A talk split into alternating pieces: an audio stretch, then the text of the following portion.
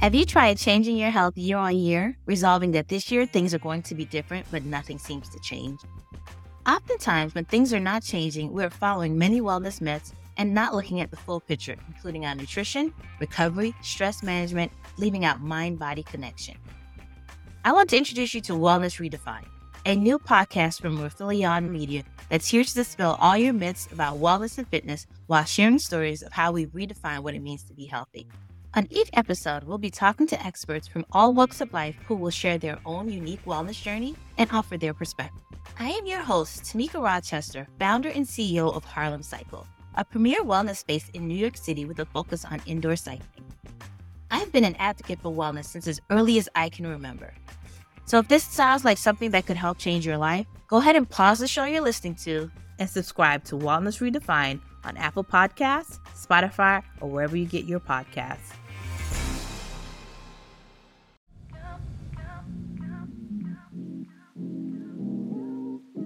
Hello, everyone. Welcome to Inclusive Collective, where we share stories and learnings from inclusive people, organizations, and innovation. I'm your co-host, Rob Hadley, a people and culture strategist specializing in DE&I and people analytics, and I am joined by Nadia Butt, an organizational development and belonging strategist. Nadia, welcome. So great to see you. What's going on? Same. Nothing. What's going on with you, Rob? How's your week going? Going going great. I was actually I was going to ask you and I've brought this up before, but there's been a little bit of a change. So I wanted to, to check in with you. Have you listened okay. to the show recently? I was listening to our show in my car. Okay. Do you not normally listen to our show?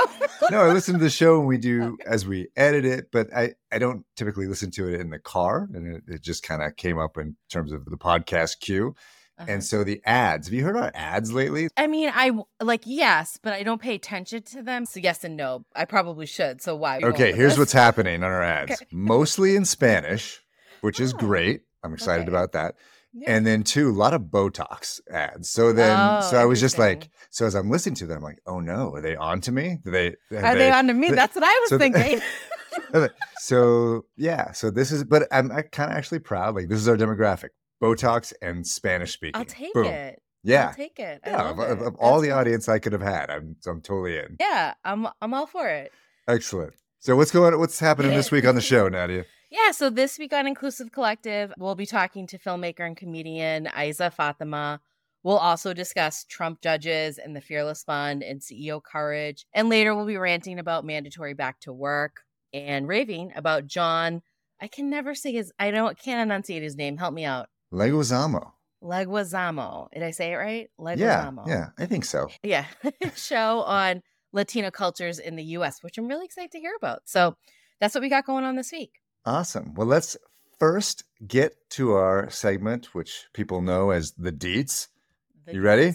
I'm ready. Always. Yep. All right. All right. Let's talk about the Fearless Fund. This is an update on something that is super important in the DE&I world. As of last week, a panel of three appellate judges in Georgia blocked the Fearless Fund. That's right. This is the all female, I think all black female venture capital fund there in Atlanta. The judges blocked it from awarding a grant to black women entrepreneurs.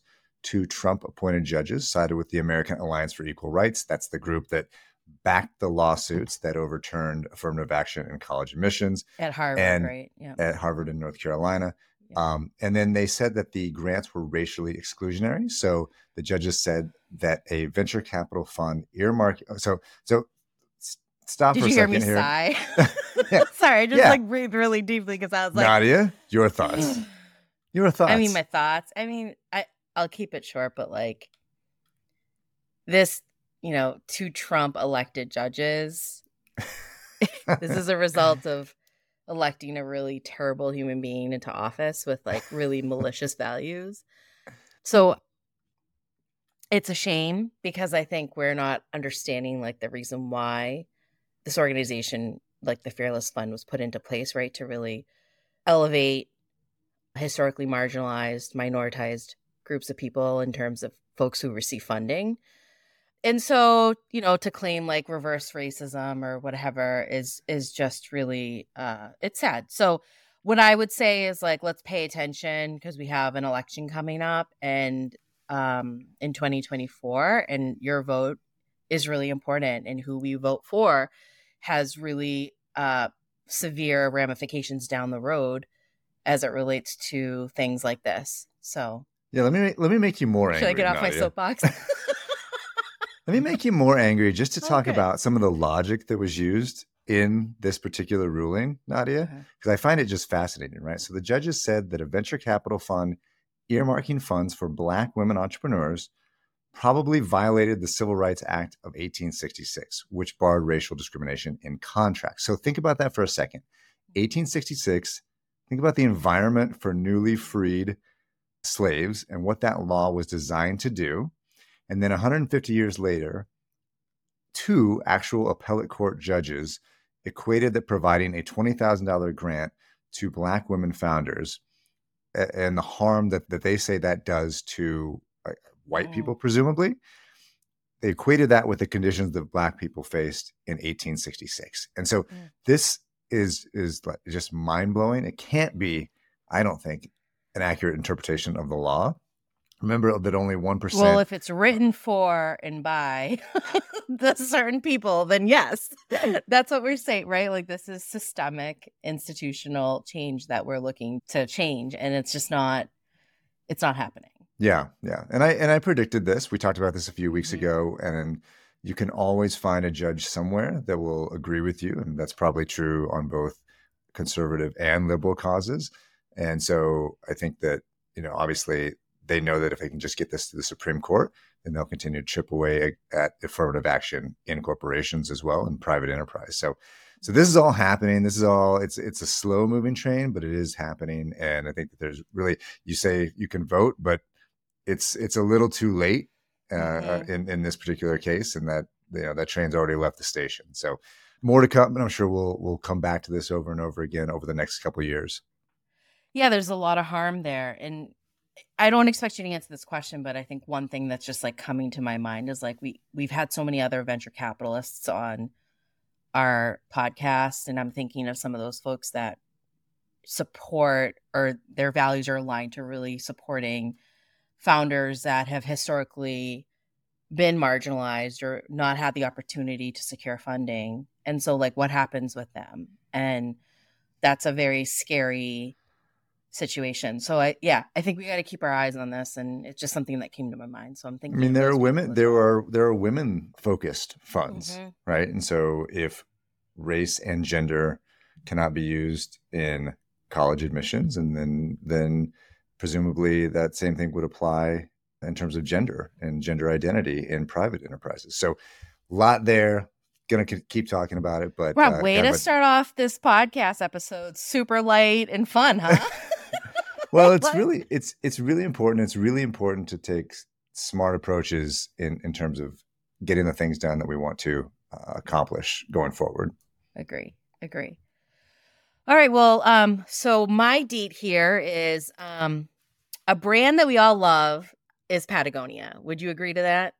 i would agree Yeah, Yeah, it's a good yeah. it's a good brand, aligned to its values. So this past week, Patagonia's um, CEO uh, shared that fear stops companies from fighting back against anti woke politicians. And um, so at the 2023 Fast Company Innovation Festival in late September, CEO Ryan Gellert shared his reasons why companies choose not to engage in the national kind of identity politics. And he equates it to fear. And then the second reasoning being that because companies get in trouble over politics. And we saw a lot of this, right? Like this past year, for example, with Bud Light, as you may recall, where they leveraged Dylan Mulvaney, a transgender social media star, to really market their brands and the, the pushback. And so we saw what companies, you know, think of themselves as like contending with polarizing social politics. Like to me, it's like, wah, wah, wah. like your thoughts before I dive in a little bit further. well i mean the only thought i had was i think you mentioned leadership and you know i you and i both have worked in large corporations right Sure. and i always consider corporations are the places where courage goes to die right like right so Yeah.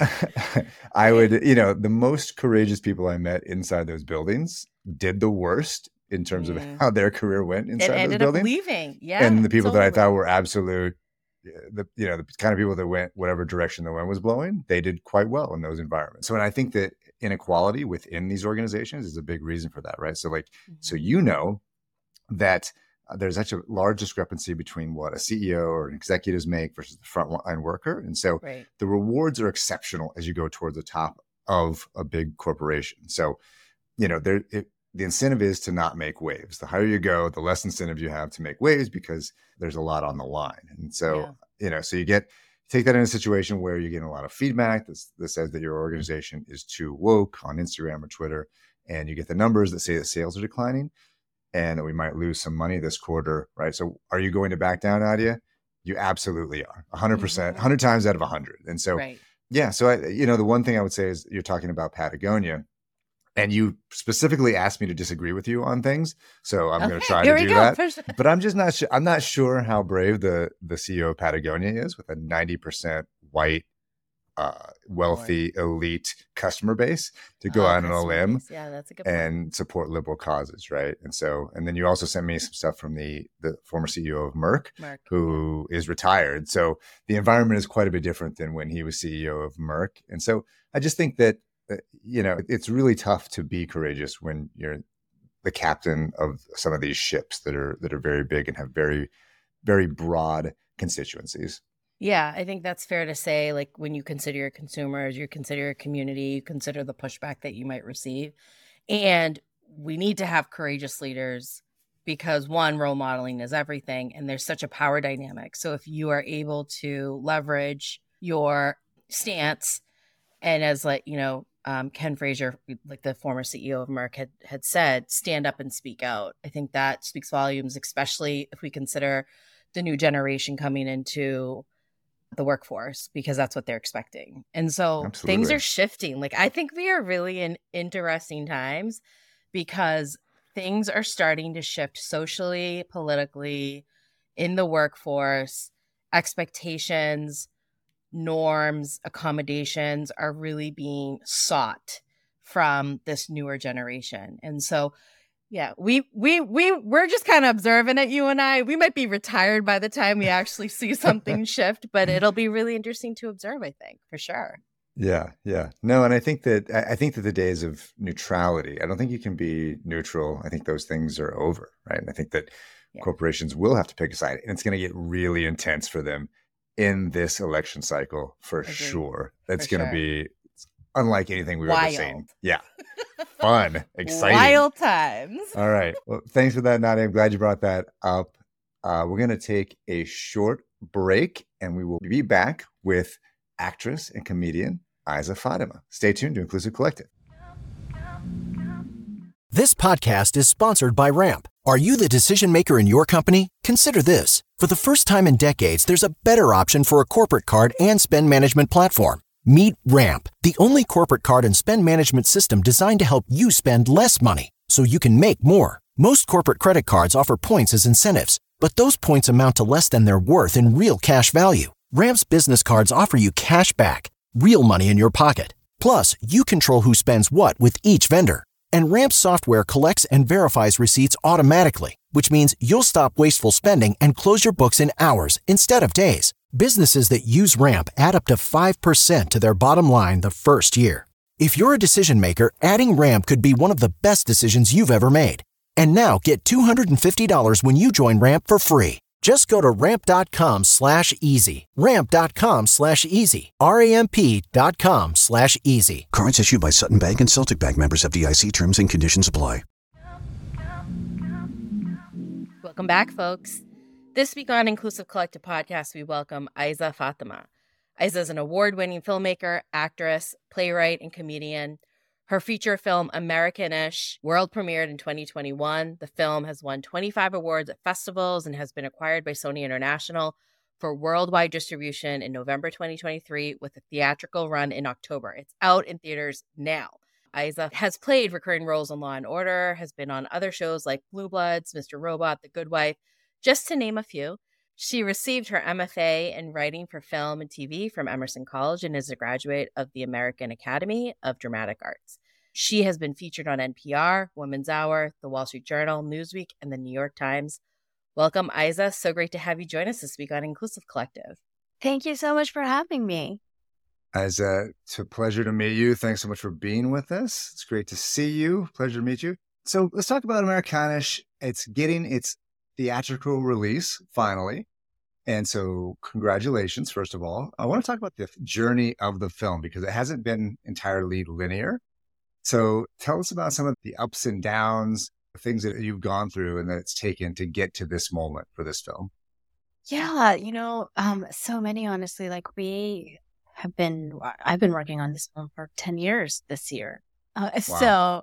yeah, it's um, wow. Americanish is a, a and actually even started before then because it comes from a one woman show, Dirty Paki Lingerie. It's characters from that show, which I started writing in 2009, 2010. I performed it for the first time in 2011.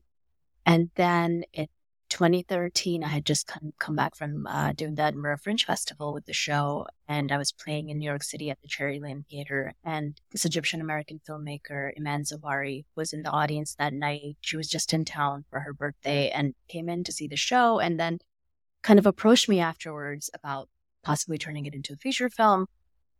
And we, you know, she and I had so much stuff in common. We liked the same kinds of films and kind of had this uh, very similar vision for those kinds of stories we wanted to tell, always like with comedy first.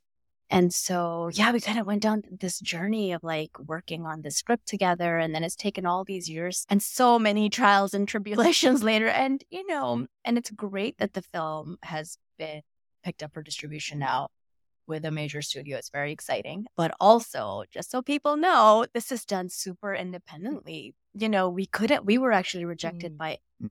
name any major, anybody, like any major studio, mm-hmm. any like major. investor. Yeah, yeah or, studios, or studios yeah. or like or the the ones we were like able to approach not that we approached all of them because we just didn't have access to be honest but like labs film festivals all of them right you know for various reasons right and so we kind of had to turn to the American Muslim community and be like, hey guys, give us money. And you know, those of you who are from that community, you know that that community does not believe in the arts or supporting the arts. So it's like mm-hmm. kind of the mm-hmm. hardest mm-hmm. hurdle. Sure.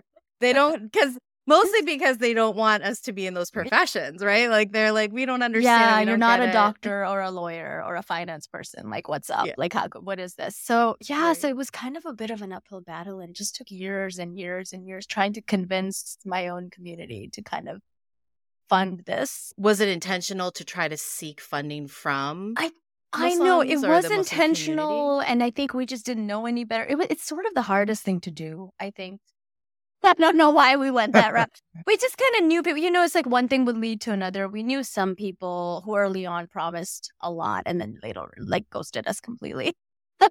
so it was. It's just fundraising is really. Do you want to name them here? yes, wanna, yeah, let's. I have a list.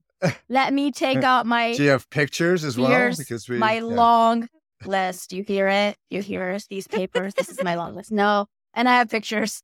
No, literally, we would meet like these like millionaires, and they'd be like, I remember sitting with this uncle, Desi uncle, in his office in like the UK. And at the end, I did this whole one hour long pitch. And he ran a foundation, by the way, definitely a millionaire, in a townhouse that he owned, that where I yeah. met him on the top floor. And then he's like, I only give money to poor people.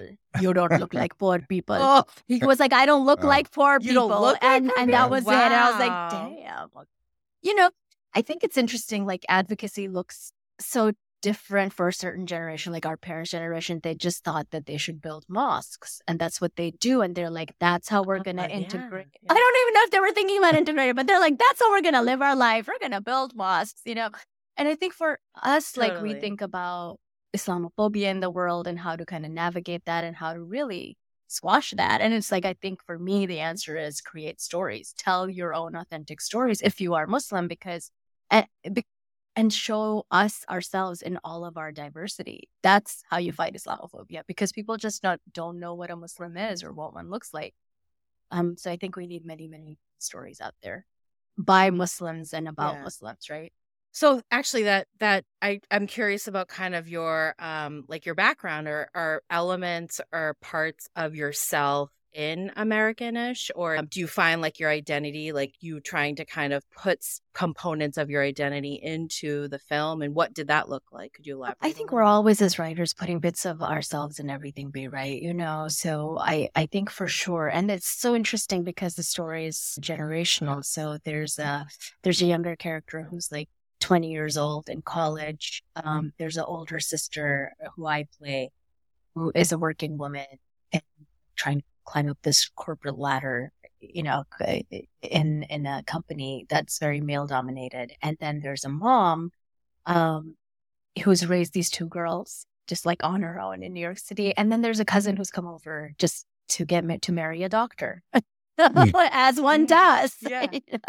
as one I does. did that. So you did that. Yeah. yeah. so I yeah, I think I definitely I find like as a writer you put pieces of yourself in all of these characters and I think one of the things that I obviously really relate to is like I worked in corporate America for a long time. My last job job was at Google, mm. working in tech. Mm. And so it took me so long. It actually took me writing this story to be like, oh, I was like all those years trying to climb up the corporate ladder that wasn't built for me mm-hmm. ever. And it was such a struggle. And I think I've definitely taken some of that and put that into the film because that's like based on my experiences, right? Uh, and like I'm working not just at Google, but at other companies as well. You know, we talk about diversity, equity, inclusion. And I feel like those are, that's just, just in so mm-hmm. many of these companies. It's just some nice words people use. I don't even know if they know what that means.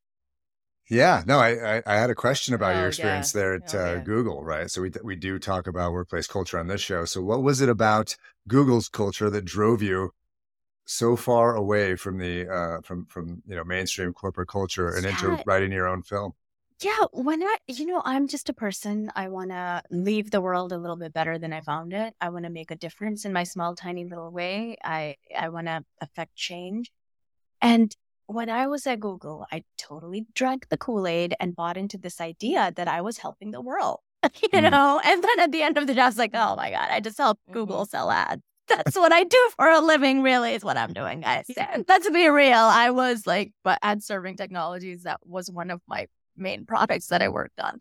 Um, and so, yeah, I don't know. It just, uh, it was very frustrating. I think also like having been there for a, not really quite at the beginning, but sort of at the beginning. Um, and just like seeing the c- culture change. I think when I first started, it was a very small, like I think I can't remember now exactly, but I think I was like employee number 300 something in the New York office and, and not mm. that much further down overall worldwide. At that point, there were so many of the offices that exist today didn't even exist back then. Cause I remember we were trying to set up certain offices like you know, and train those people up like in the, the other teammates, like in UK and Ireland during my time there.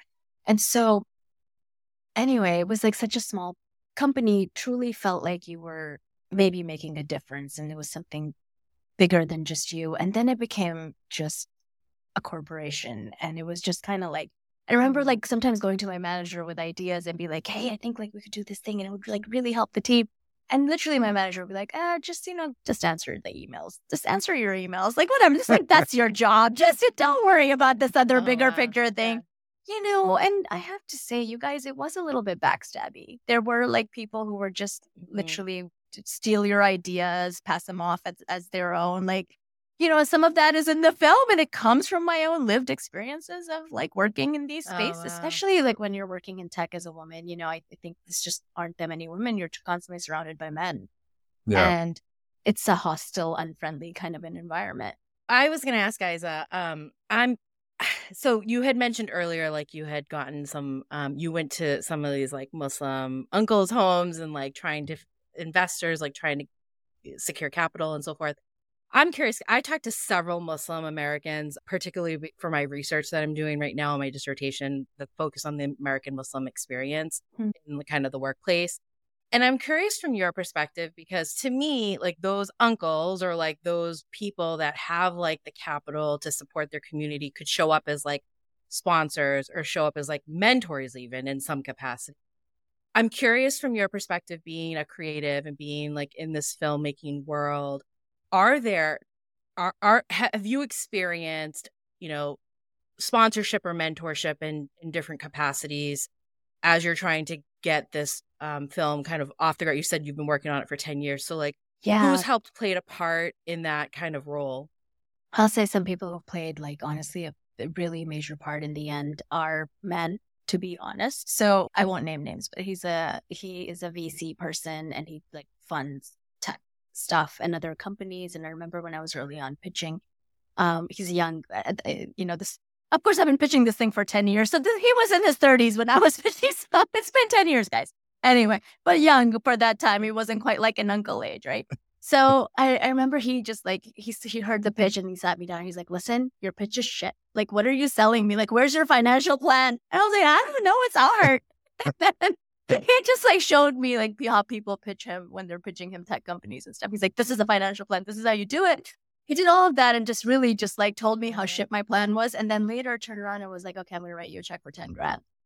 And when I said to him, I was like, oh, "Hey, oh. I know, sweet guy, very sweet guy." And and I said, I was like, "Listen, that's our investment level kind of a thing. It's not just a donation." And he was just like, "Nope, I'm not going to invest. I believe in you as an artist. I'm going to donate this money." So he wrote, he he gave us a donation and, and insisted that he did not want to invest. So we don't owe it back to him. It just came, and you know, it's for the film. So him, and then I have to say, and I will name a name because he's our EP, so you can just it's Googleable uh, Mohamed Malis, who has been an incredible supporter and you know has supported a lot of films, not just ours, over the years. He had BAFTA winner and Oscar nominated short film uh, last year, two years, a few years ago. Sorry, that was a, a Palestinian uh, British film. And uh, he's had several, several other films over the years that he's supported from Muslim filmmakers um, and others as well. And him, I feel like he has really, in a way, inadvertently has been a mentor. I don't know if he means to be or not, but he, we are taking a lot of meetings with mm-hmm. him, you know, with other folks. And I'm just learning a lot from just watching him. He's somebody who's uh, been in business and runs his own many, many companies very, very successfully for decades, right? And yeah, so I feel like that's been a really big learning opportunity. When you were first pitching the movie, like, so just I'm maybe thinking about getting it on film festival programs and you, you weren't having success yeah. and then you were having success? Was it just what was the? I'm just curious of, of what yeah. people were telling you in terms of what they didn't see in the film. Yeah, then, no one tells you anything. They'll you'll no. never get any feedback. No. I think look, I think here's the thing. Festivals have a certain kind of agenda, right? They'll do like if you look at the history of a lot of festivals, especially mm-hmm. Muslim content, it is like this woman was stoned to death by her family or community, or this woman ran away from her abusive father, right? They're so interested. Yeah, it's like they're so, so interested in that. Yeah. So I think our film definitely doesn't. It's like a comedy. It's a family comedy. It's a rom com. Like you can't, you know, even though I think it's a bit of an anti rom com because it puts women first and like, you know, they're what they want for their lives before any man that they're chasing. So, you know, it's interesting. But I think festivals kind of don't really necessarily program that unless it comes from a celebrity, right? So while we have some very well known actors in the film, we don't quite have a huge celebrity level person. So there was that was one. I think another really interesting thing. We were editing this film for three years because we just like kept running out of money and running out of steam. I remember we uh, edited a version. I didn't love it. I was like, eh, I don't know, guys. But the director loved it. She was like, let's put this out into the world. We did, got rejected. Then COVID happened. We had to like kind of come up with more funds, open the edit, re edit. And then, you know, I don't know, it's weird. Sometimes you hit a certain moment in, in culturally, right? Because I feel like George Floyd happened, right? COVID happened, the lockdown happened. And coming out of all of that trauma, people wanted something a little bit more happy.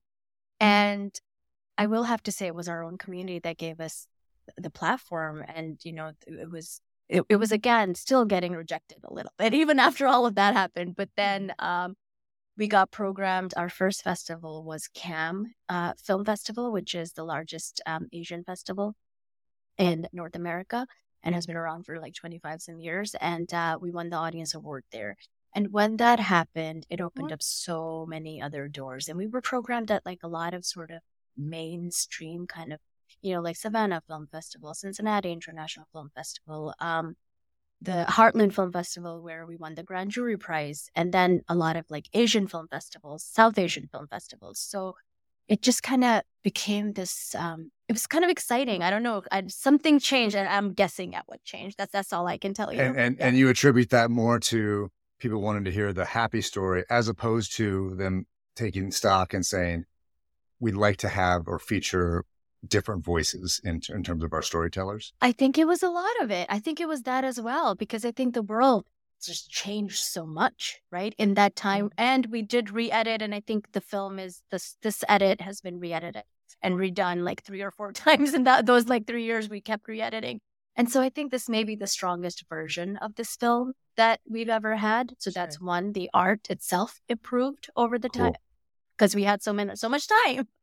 And and I think like the the world changed and people's views changed and they were like I think people are definitely right now, especially they're like, oh yeah, let's hear the women's story let's hear Muslim women, let's hear what they have to say. You know, look, it's 2023, and this is the first rom com done by American Muslim women about American Muslim women. It's like never been done before. Yeah.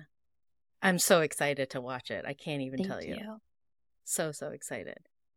Um, Aizzah, I have a question in terms of um so so the writers strike yes. has ended or coming to an end and just curious about your thoughts because we're here you know uh, rob and i kind of pr- we we don't we we don't kind of we do promote equitable and fair workplaces and work environments and just curious like what this what that meant for you or for your colleagues um in in the industry yeah look i mean i 100% support the strikes and you know my other union which is the actors union is still on strike so we're still not done with this so yeah i mean we need to pay people what they deserve to be paid if you're working it, this has been explained it's like you you only need to make you guys it's like 20 some grand right that you need to make in order to get your health insurance through SAG and working actors don't make that amount of money it's ridiculous it's like we have to hustle and have so many side jobs and barely be like a functional human to live in this world and we can't so those are the things we're fighting fighting for and I 100% support it so this, so Aizzah, this film, so obviously a labor of love for many years, and so just tell us what's what's next. What are you working on? What where can we uh, where can we look for your next project? I am working on this other project on the side. Actually, that kind of got launched into the world much after uh, Americanish. It's called Muslim Girls DTF, but like mm-hmm. discuss their faith, wink, yep. wink. So okay. Yeah. Love it. So uh, we have a pilot that we've been trying to get out into the world. And then with the current strikes and all this stuff that's going on, we were kind of like, let's pivot into live shows. So all the women who worked on the show, um, a lot of us are also stand up comics. So we were like, let's just do live shows because right now we can. So we just did our first one in August and then it got accepted into the New York uh, Comedy Festival this year. So November 4th we're going to be doing another our second live show at City Winery this year, and I'm super excited to just like put this out into the the live show aspect, the stand up stuff more out, and I think we're going to start taking it to other cities and touring with the show.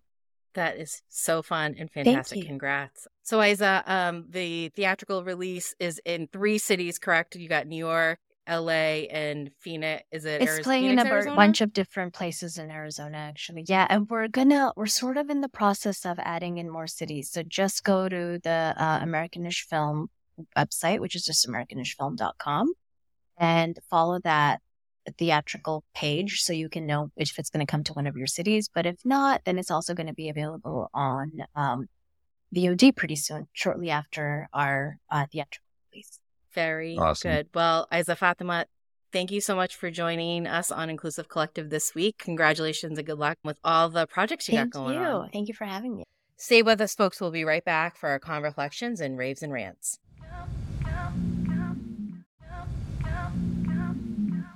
Welcome back to Inclusive Collective. We just finished chatting with Aizzah Fatima.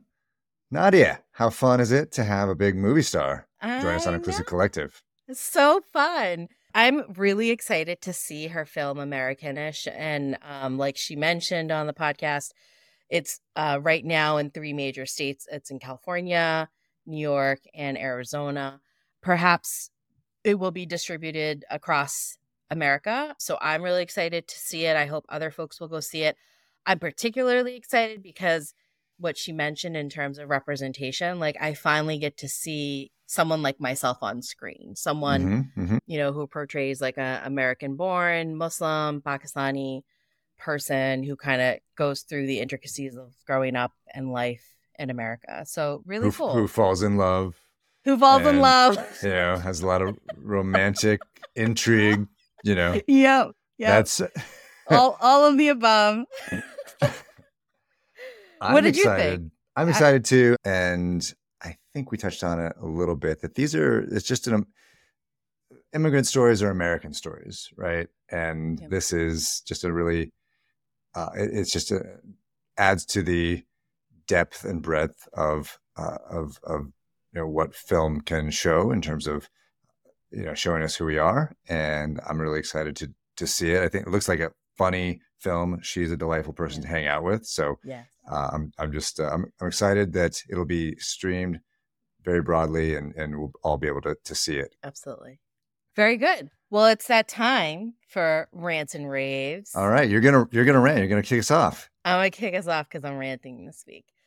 Okay, so apparently there's a back to office war happening and people are not happy. Um, so according to a KPMG report, an overwhelming majority of CEOs plan to lure employees back to the office with preferential treatment Mhm. So, according to Fortune magazine, to get workers back to the office, 90% of the CEOs that were surveyed as part of that KPMG report plan to re- reward those who work in person with favorable assignments, raises, and promotions. And that Cool. approach may be key to attracting and retaining employees, apparently, which the CEOs surveyed and thousands of other organizations kind of also claimed identified as their top operational priority to achieve company growth objectives through the next three years. no. Well, you know, I just I initially read this article and I was like, I think they think they're doing a good thing, and by incentivizing behaviors like this.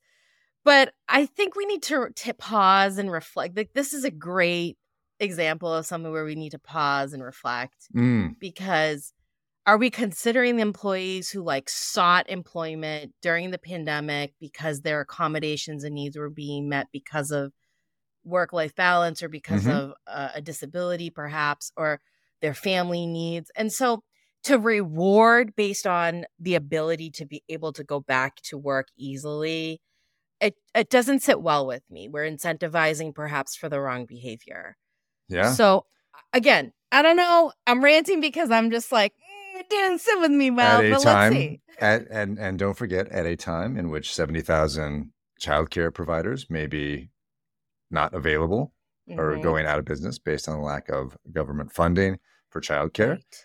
So Right. at, that's happened at the same time. I also always wanted to do the study, Nadia. Of it seems to me that you know that as the amount of a an organization's downtown office space or real estate value goes up, the more likely they are to want their workers to work in that. Right. So like that's a study that needs to. Uh, there's an inverse relationship in terms of how much people think that they need to be in the office versus the. Uh, there's a high there's a high correlation between wanting to be in the office from a leader's perspective and downtown office space as well. So that's a, that's a study that I want to. I'm I'm pretty sure that that exists. I'm 100% sure that exists. And I don't want to conduct that study, but I would want to read People with more time than you and I should do that. So if you have any Yeah. listeners, please do that. All right. Well, thanks for that. Sure. And so very short rave from me, Nadia. Have you seen Leguizamo Does America? I have not, but I'm dying to hear about it. So tell me more. So it's really good. I just caught this. So the actor, the longtime film and TV actor John Leguizamo, launched the show to highlight and explore Latino cultures in the U.S. It came out in April. I don't watch cable news channels anymore, Nadia, because I'm not that into self-immolation, right? So the but I was on the couch the other day and my son and I started watching it and it's just really, really good. So check it out on all of the NBC news channels. You can binge Okay. it during Hispanic or Latino Heritage Month. And I think you can get, catch it on, uh, eh, you know, in a lot of different places, but uh, really good. Really highly, highly recommend. Wow, look at this list of things to watch is just growing here, right? We have Americanish and Leguizamo Does America. Is that what it's called? Leguizamo Does America. Terrible title, really good show. So Awesome. Yeah, we're pretty Hollywood around here. So, special announcements. I'll be speaking this week at the Northwest Public Employees Diversity Conference with Aparna Ray. That's on October 10th. Get your tickets. Wait. Actually, you can't. It's invite only. So hopefully, if uh, you are in the Portland area and you're attending, then I'll get to see you there. Come say hi. That is it, Nadia, for Inclusive Collective. Just a reminder that we are consultants. We actually do work. So if you are looking for DEI and workplace strategy consulting, problem solving, or training, you can reach Nadia at Nadia at Nod Consultants or Rob at rob at decanoconsulting.com. Inclusive Collective is a production of Rifelion Media and edited by the one and the only RMFA. We would love to hear from you, so send us your feedback at inclusivecollective at rifelion.com. You can also find us on LinkedIn, YouTube, Instagram, Facebook, and TikTok. On LinkedIn, be sure to connect with us because you can subscribe to the IC Monthly newsletter. If you like what you heard, be sure to subscribe and rate us wherever you get your podcast. Thanks again to our guest, Aizzah Fatima. We'll be back next week. Thanks, Nadia. Thanks, Rob. wanna hear you go.